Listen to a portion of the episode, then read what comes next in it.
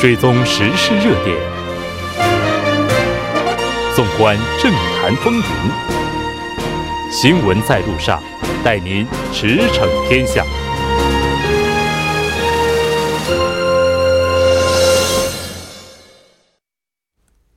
了解最新热点焦点，锁定调频一零点三新闻在路上。在接下来的半个小时，将为您带来此时此刻主要新闻聚焦分析以及数据有话说。广告过后马上回来。您的参与，我们的动力。参与我们的节目，您可以通过手机短信的方式发送短信至井号幺零幺三，每条短信收取五十韩元的通信费用。您也可以登录我们的官网。Tbs 点首尔点 kr 收听更多回放。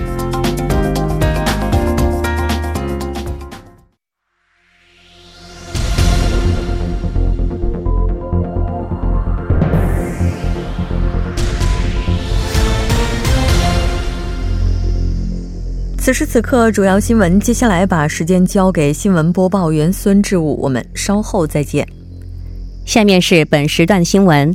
韩国国家破产风险降至危金融危机以来的最低值。根据韩国央行今天发表的二零一九年二月以后国际金融外汇市场动向显示，上个月五年期信用违约互换 （SDS） 溢价为三十一个基点，创下二零零七年十月以来的新低。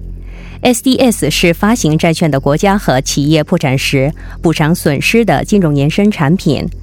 SDS 溢价下降意味着债券发行机构破产风险降低，发行债券时成本较低。下一条新闻，韩国住宅产业研究院今天表示，本月全国住宅销售景气指数 HSSI 为六十三，创下了二零一七年九月开始调查以来的最低值。HSSI 超过一百意味着销售前景看好，低于一百则相反。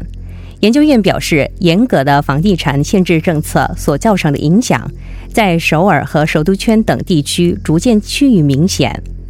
全国对住宅产业销售前景的负面预测明显加强。下一条新闻：日前，首尔市发表了城市建筑革新案，该方案涉及改造、重建等城市改造项目的全过程。方案的核心是制定城市改造项目计划之前，新增提前公共企划阶阶段。由首尔市城市委员会首先提出各公益园区的改造计划方针。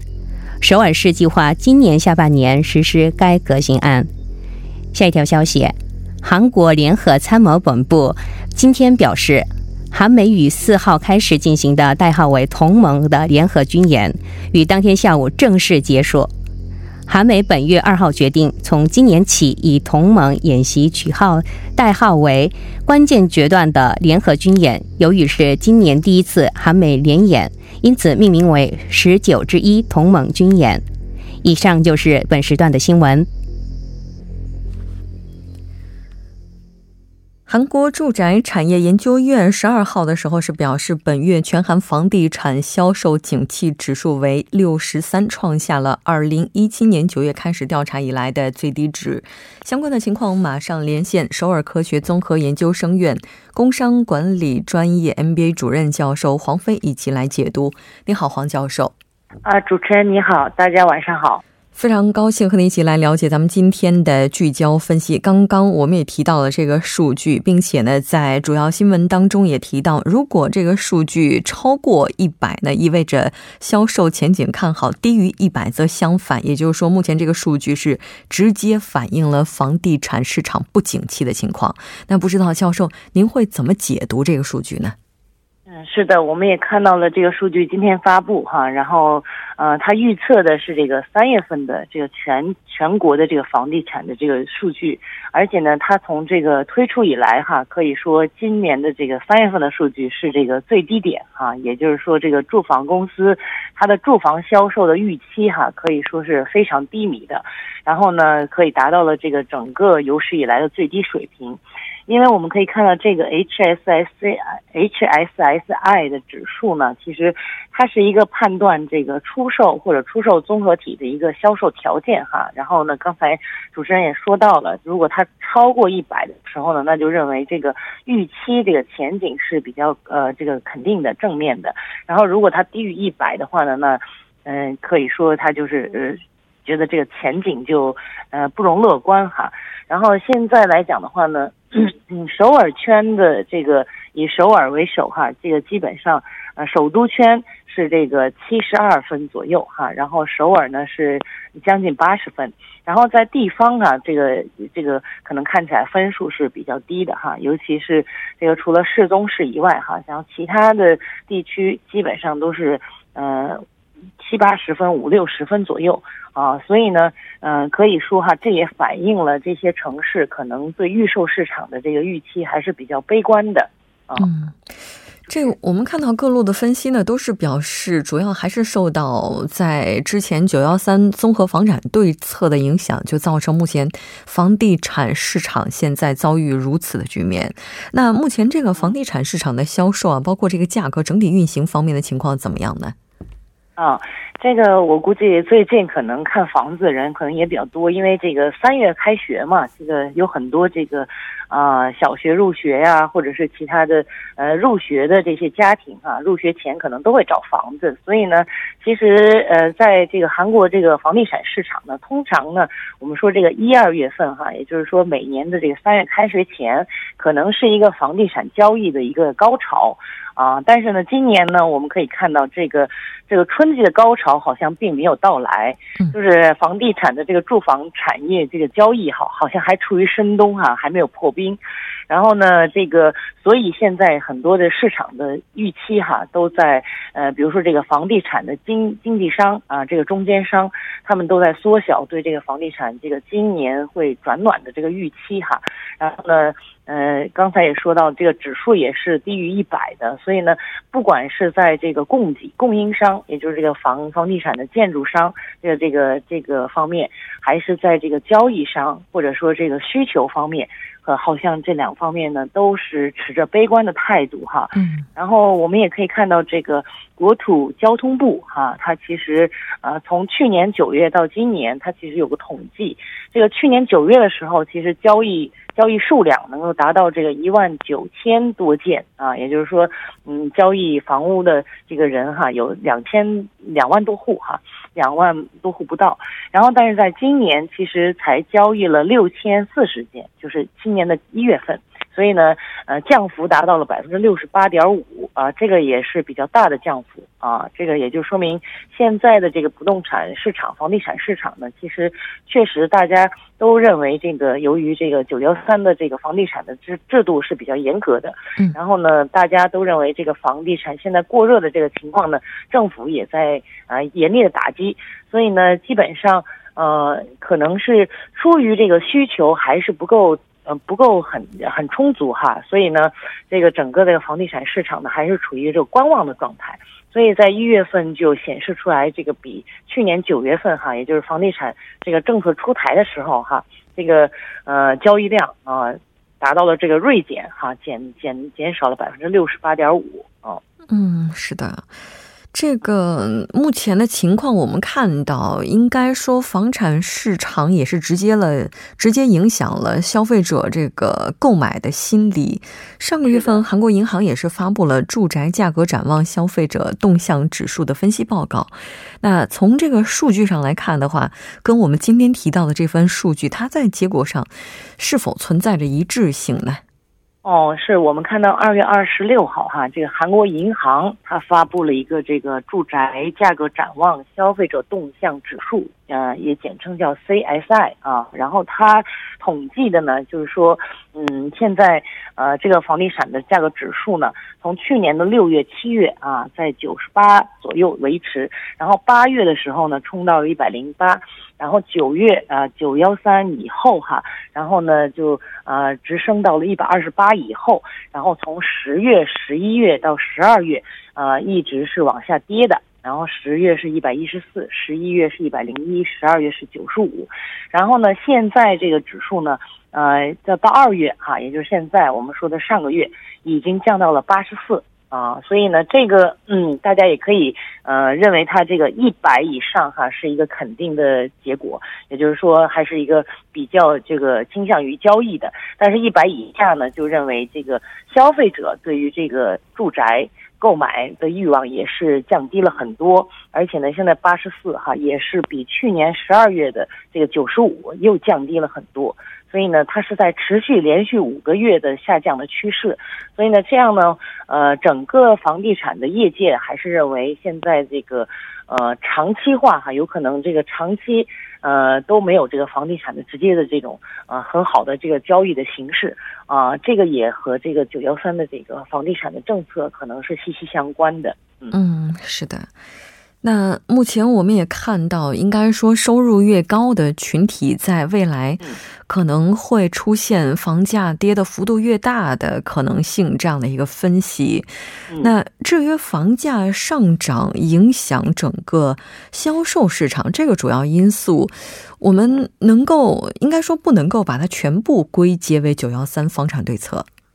啊，是的，而且呢，这个怎么说呢？我们说九幺三房产这个对策呢，其实，呃，这个是很严厉哈。但是呢，如果有实际需要的人哈，他还是需要去买房子。而且呢，我们看到这个呃市价，也就是公示的价格呢，其实在四月以前，现在这个市价还是去年十二月底的。所以呢，这个市价现在看起来还是比较高，但是呢，我们可以看到最近两个月其实基本上没有交易的原因，也是因为这个市价太高。但是实际交易额呢，也就是说这实际购买房子的这个价格呢，去年十月份、十一月份的交易的这个价格也是公示在这个国土呃交通部上的。所以呢，大家参考这个房价的时候呢，就觉得现在这个房价。啊，这个实际上的这个公开的这个价格哈还是太高，所以呢，大家还是在观望中，很多的这个家庭还是在观望中，尤其是四月末可能是。一个公示价格会更新啊，所以呢，很多不动这个房地产方面的专家呢，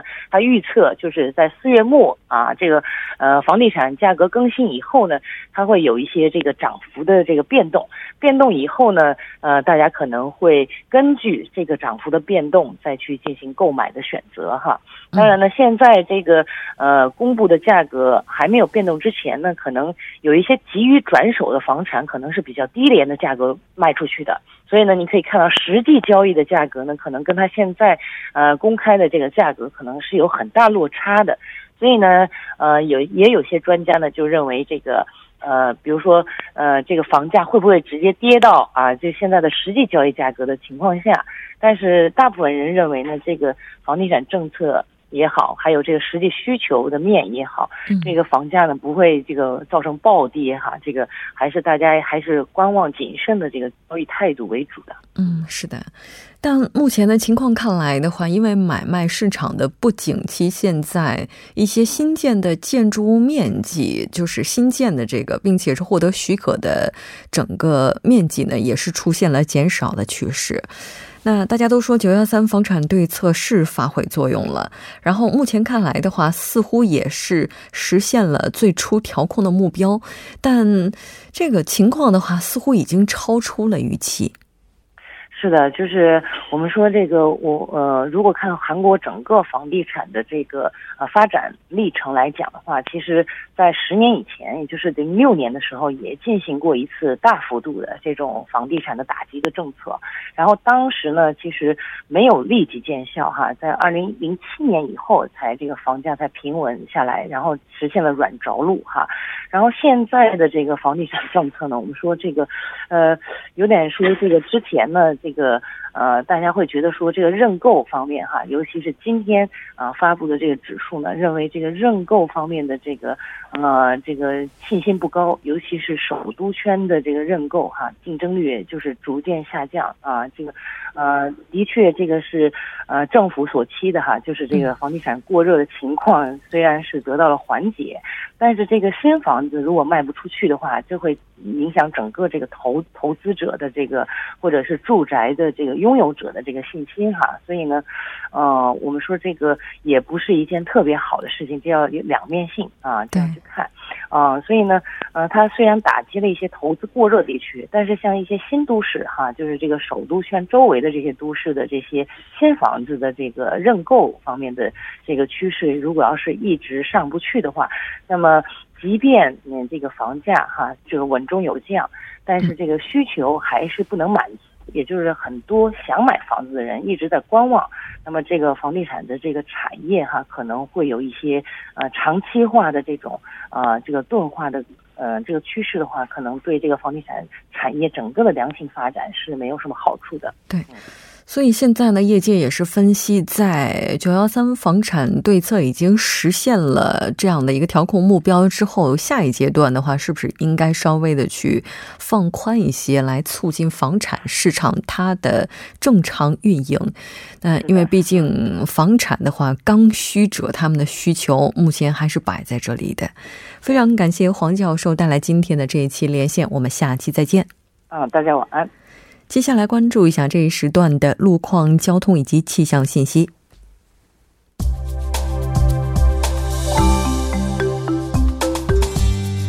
晚六点四十六分，依然是由程琛为您带来这一时段的路况和天气播报。我们先来关注一则交通临时管制的通告，在红济川路沿南桥十字路口至内部循环路。沿喜交叉路进入路方向，在沙川桥附近路段呢，将会进行改良铁道桥梁的施工作业。届时，该路段至少有一个车道将会进行部分的交通管制。那具体的管制时间是二零一九年三月十二号至二零二零年五月，全天二十四小时。还望途经的车主们参考相应路段，提前改道至相反方向的车道行驶。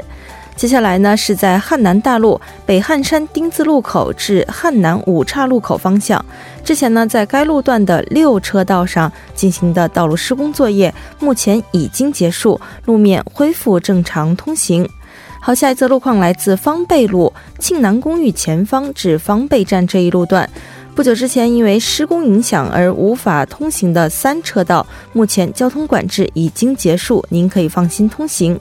好，我们继续来关注天气。目前时段呢，首都圈、京畿道等地受到大风的影响，空气质量十分优秀。那目前雾霾主要影响的地区，主要是集中在全南和庆南等南部地区。受到连续降雨和大风的影响，明天呢，全国多数地区会出现四到六度的小幅降温，首尔的最低气温呢也将跌破冰点。内陆地区长期偏暖的格局即将发生改变。今天，韩国今年的韩国倒春寒时期呢已经开始。这种不按常理出牌的冷空气，往往会让人猝不及防，所以建议听众朋友们关注临近的天气预报，及时增减衣物，小心感冒。好，我们来看城市天气预报：首尔多云转晴，零下一度到八度。好的，以上就是这一时段的天气与路况信息。祝您一路好心情，我们稍后再见。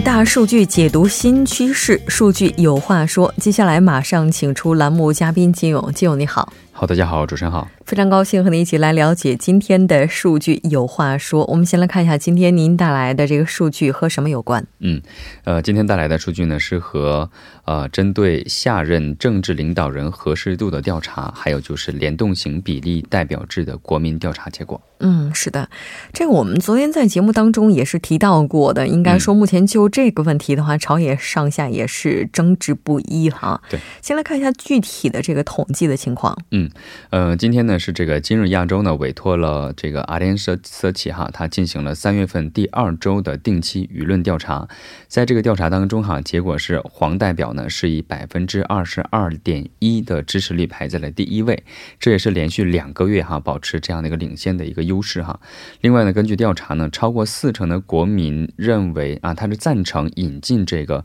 与这个选选举制度改革相关的联动型比例代表制度的。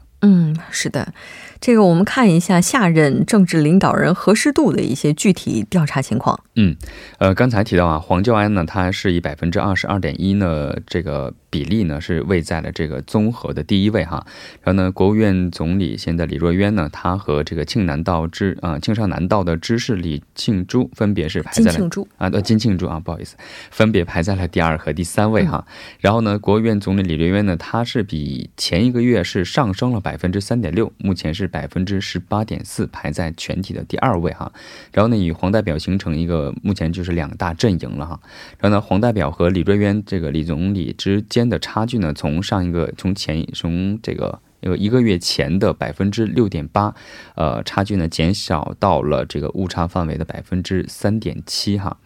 然后，特别是在这次的调查当中，哈，因为这个之前我们都说这个，呃，德鲁王事件，哈，回帖造假这个事件的共犯而被法院拘留过的这个庆南知事，哈，金庆珠呢，他是比前一个月上升了百分之一点八，目前是百分之九点二的这样的一个数值，哈。然后呢，从这个泛进步阵营来看的话呢，排在李哲元之后。然后从年龄层来看的话呢，金知识的支持率呢，主要是在这个二十啊十九岁到二十多岁的这一人群当中哈。嗯。然后呢，阿联社记的所长哈金美贤分析说哈，黄代表呢在五六十岁的人群当中年龄层当中哈，韩国党的支持支持层等这个保守支持层支啊支持支持层，对支持层当中哈，获得了一个较高的一个支持。嗯，是的。嗯。这个应该说，金庆珠、庆南道支持他这个支持率上升的速度还是比较快的。嗯，对。那刚刚咱们也提到了联动型比例代表制，在之前节目当中，咱们也提到自由韩国党呢是要求。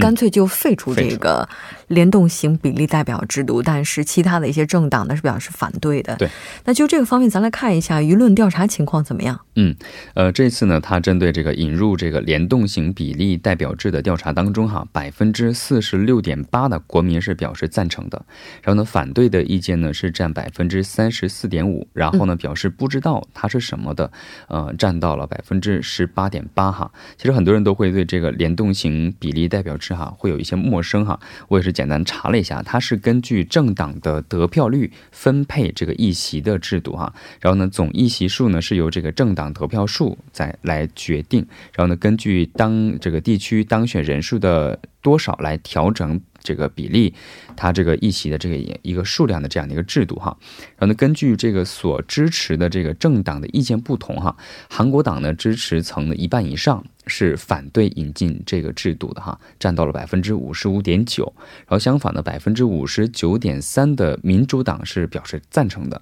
然后呢，正未来党的支持啊，它正未来党哈，它是百分之五十五点三哈，然后呢，民主和民主和平党的支持率是百分之五十五。点八，然后呢，正义党的也是百分之七十三点五，都是表示赞成的。嗯，是的，